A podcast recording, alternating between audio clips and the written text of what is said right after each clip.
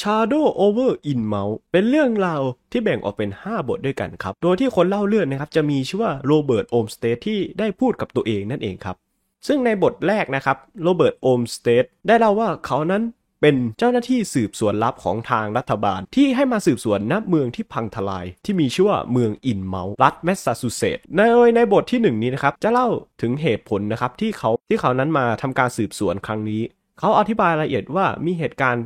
ต่างๆ เกิดขึ้นมากมาย ซึ่งในบทแรกนี้ยังจะเล่าการเดินทางของเขานะครับ ที่เดินทางข้ามนิวอิงแลนด์ตอนที่เขาอายุ 21 ปี ระหว่างที่เขากำลังรอรถบัส เพื่อที่จะไปยังเมืองอินเมาส์เขาก็ได้พูดคุยกับผู้คนในเมืองนิวเบอร์ลีพอร์ตซึ่งเป็นเมืองใกล้เคียงของอินเมาส์นะครับ โดยชาวเมืองในเมืองนี้ต่างบอกว่าเมืองอินเมาส์นั้นสนใจในด้านไสยศาสตร์ โดยในบทที่2นะครับจะเล่าถึงการเดินทางไปยังอินเมาส์ของเขา ซึ่งอธิบายรายละเอียดชัดเจนว่าเมืองที่พังทลายแห่งนี้นั้น พื้นที่ส่วนใหญ่ของเมืองนี้เป็นเมืองร้าง ซึ่งเต็มไปด้วยโครงสร้างที่ทรุดโทรมและผู้คนที่ดูแปลกๆ และเขายังรู้สึกว่าท่าเดินของคนในเมืองนี้นั้นมันดู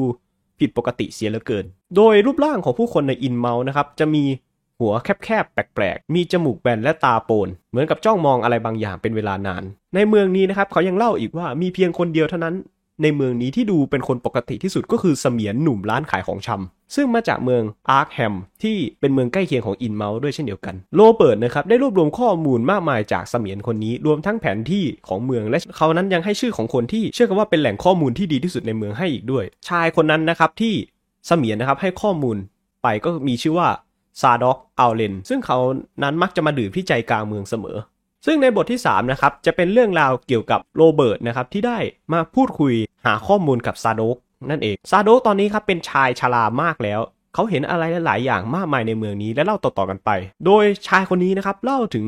เล่าถึงปลากบที่มีชื่อว่า Deep Ones ที่อยู่ใต้ทะเล ดูเหมือนว่าพวกมันจะนำความเจริญรุ่งเรืองมาในรูปแบบปลาและเครื่องประดับทองคำที่ประดิษฐ์ขึ้นอย่างน่าอัศจรรย์แก่ผู้ที่เคารพบูชามันเหล่าดิฟวันเหล่านี้เป็นสัตว์สะเทินน้ำสะเทินบกสามารถผสมพันธุ์กับมนุษย์ได้ ซึ่งลูกผสมนะครับจะมีลักษณะเหมือนมนุษย์ปกติในวัยเด็ก และแต่พอเข้าวัยผู้ใหญ่มันก็จะค่อยๆ เปลี่ยนเป็น Deep One ซึ่งการเปลี่ยนแปลงที่สมบูรณ์นะครับ จะนำชีวิตความเป็นนิรันดร์มาให้กับคนที่เปลี่ยนแปลง ซึ่งพวกเขานะครับอาศัยอยู่ในเมืองต่างๆ ใต้ท้องทะเล พวกมันเหล่านี้ถูกค้นพบครั้งแรกโดยอินเดียแดงโดยชนเผ่าพื้นเมืองบนเกาะ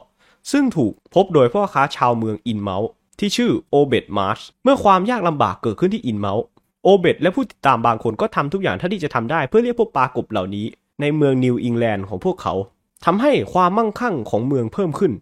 อย่างไรก็ตาม โอเบตและลูกน้องของเขาถูกจับกลุ่มโดยเจ้าหน้าที่ และผู้อาศัยในเมืองอินเมาส์ที่ไม่เห็นด้วยกับความเสียสละของมนุษย์เพื่อดีฟวันเราดีฟวันนะครับจึงโกรธแค้นเป็นอย่างมากดีฟวันจึงได้ทำการโจมตีเมืองในคืนหนึ่ง และสังหารประชากรมากไปกว่าครึ่ง ผู้รอดชีวิตไม่มีทางเลือกอื่นนอกจากที่จะต้องเคารพบูชา Deep One และก็ต้องส่งสตรีไปให้พวกมันนั้นผสมพันธุ์ โดยผู้เสียชีวิตนับไม่ถ้วนนี้นั้น ภายหลังถูกประกาศไปว่าเขานั้นเสียชีวิตจากโรคระบาดที่ไม่รู้จักซึ่งตอนแรกโรเบิร์ตโอมสเตดนะครับก็เหมือนจะไม่เชื่อสิ่งที่ซาด็อกพูดนะครับซาด็อกเลยโกรธหลังจากนั้นนะครับซาด็อกก็เห็นคลื่นแปลกๆนะครับเข้ามาใกล้ท่าเรือเขาก็ตกใจนะครับแล้วบอกให้โรเบิร์ตนั้นออกจากเมือง เพราะเหมือนกับว่ามีคนเห็นการสนทนาระหว่างพวกเขาทั้งสองคนโรเบิร์ตนะครับจึงออกไปจากเมือง และซาด็อกนั้นก็ได้หายตัวไป และไม่มีใครพบเห็นเขาอีกเลย เมื่อเรื่องราวจบลงโรเบิร์ตรู้สึกไม่สบายใจเป็นอย่างมาก แต่ก็คิดว่าเขาอาจจะคิดฟุ้งซ่านไปเองก็เป็นได้ ต่อมาในบทที่ 4 จะเล่าถึงคืนที่โรเบิร์ตนะครับถูกบังคับให้อยู่ในเมือง หลังจากได้รับแจ้งว่ารถบัสที่พาเขาเข้ามาในเมืองนั้นประสบปัญหาเครื่องยนต์ขัดข้อง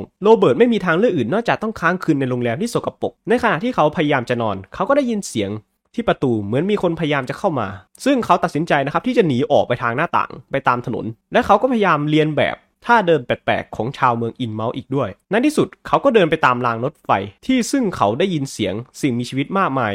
ที่เดินผ่านหน้าเขา ซึ่งสิ่งมีชีวิตที่เขาเห็นนั้นเขาแทบไม่เชื่อสายตาตัวเองเลย เพราะว่าสิ่งมีชีวิตที่เขาเห็นนั้น มันเหมือนกับเรื่องราวที่ซาด็อกเล่าเป๊ะๆเลย เขาจึงคิดจะไปซ่อนตัวครับ เวลาที่เขาเห็น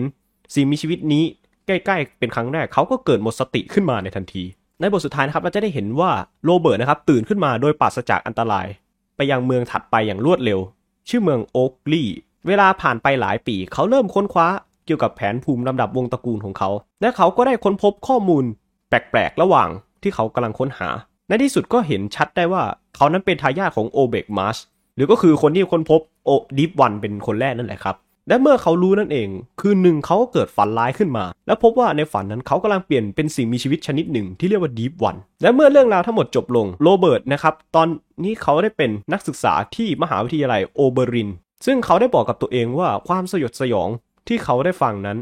ต่อมาเขาก็ได้เปลี่ยนความคิดไปเป็นว่าเรื่องนี้นั้นเป็นเรื่องจริง และเขากลับคิดว่า ตัวเขาเองนั้นอาจจะมีความสุขก็เป็นได้ ถ้าได้ใช้ชีวิตอยู่ในเมืองยูฮาทูเลย ถ้าผมอ่านชื่อผิดขออภัยด้วยครับที่อยู่เบื้องลึกไปใต้ทะเล ซึ่งนอกจากนี้นั้นเขายังคิดจะพาเหล่าลูกพี่ลูกน้องของเขานั้นไปด้วย ต่อมาเขาถูกนำตัวส่งโรงพยาบาลจิตเวช